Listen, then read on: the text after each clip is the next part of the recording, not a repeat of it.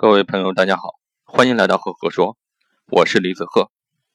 感谢所有新朋友的关注，也感谢老朋友一直的收听和支持。那今天给大家分享的管理小故事叫做《石头的故事》。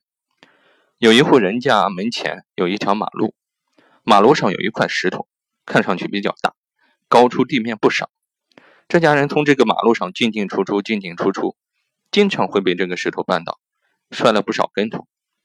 有一天，儿子拿出工具，想要把这个石头搬走，父亲却阻止他说：“我们家祖祖辈辈都被这个石头绊倒过，要是能么那么容易搬走的话，早就有人搬走了，还用等到现在？”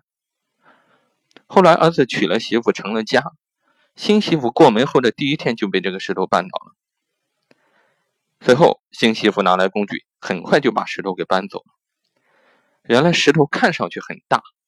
其实埋在地下部分非常少，所以新媳妇啊就非常容易把石头给搬走了。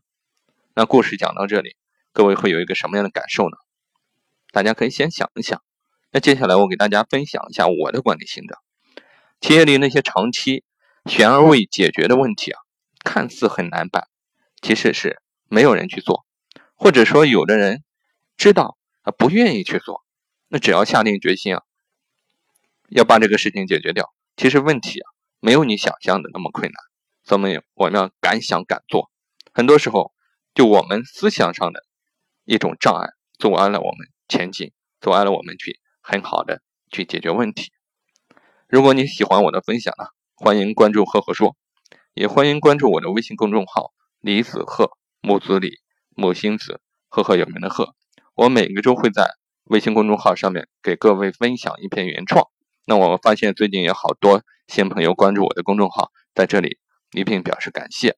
喜欢你就关注赫赫说，喜欢你就关注我的微信公众号李子赫。也欢迎给我留言互动，给我一些反馈，让我知道你们想听什么，好吧？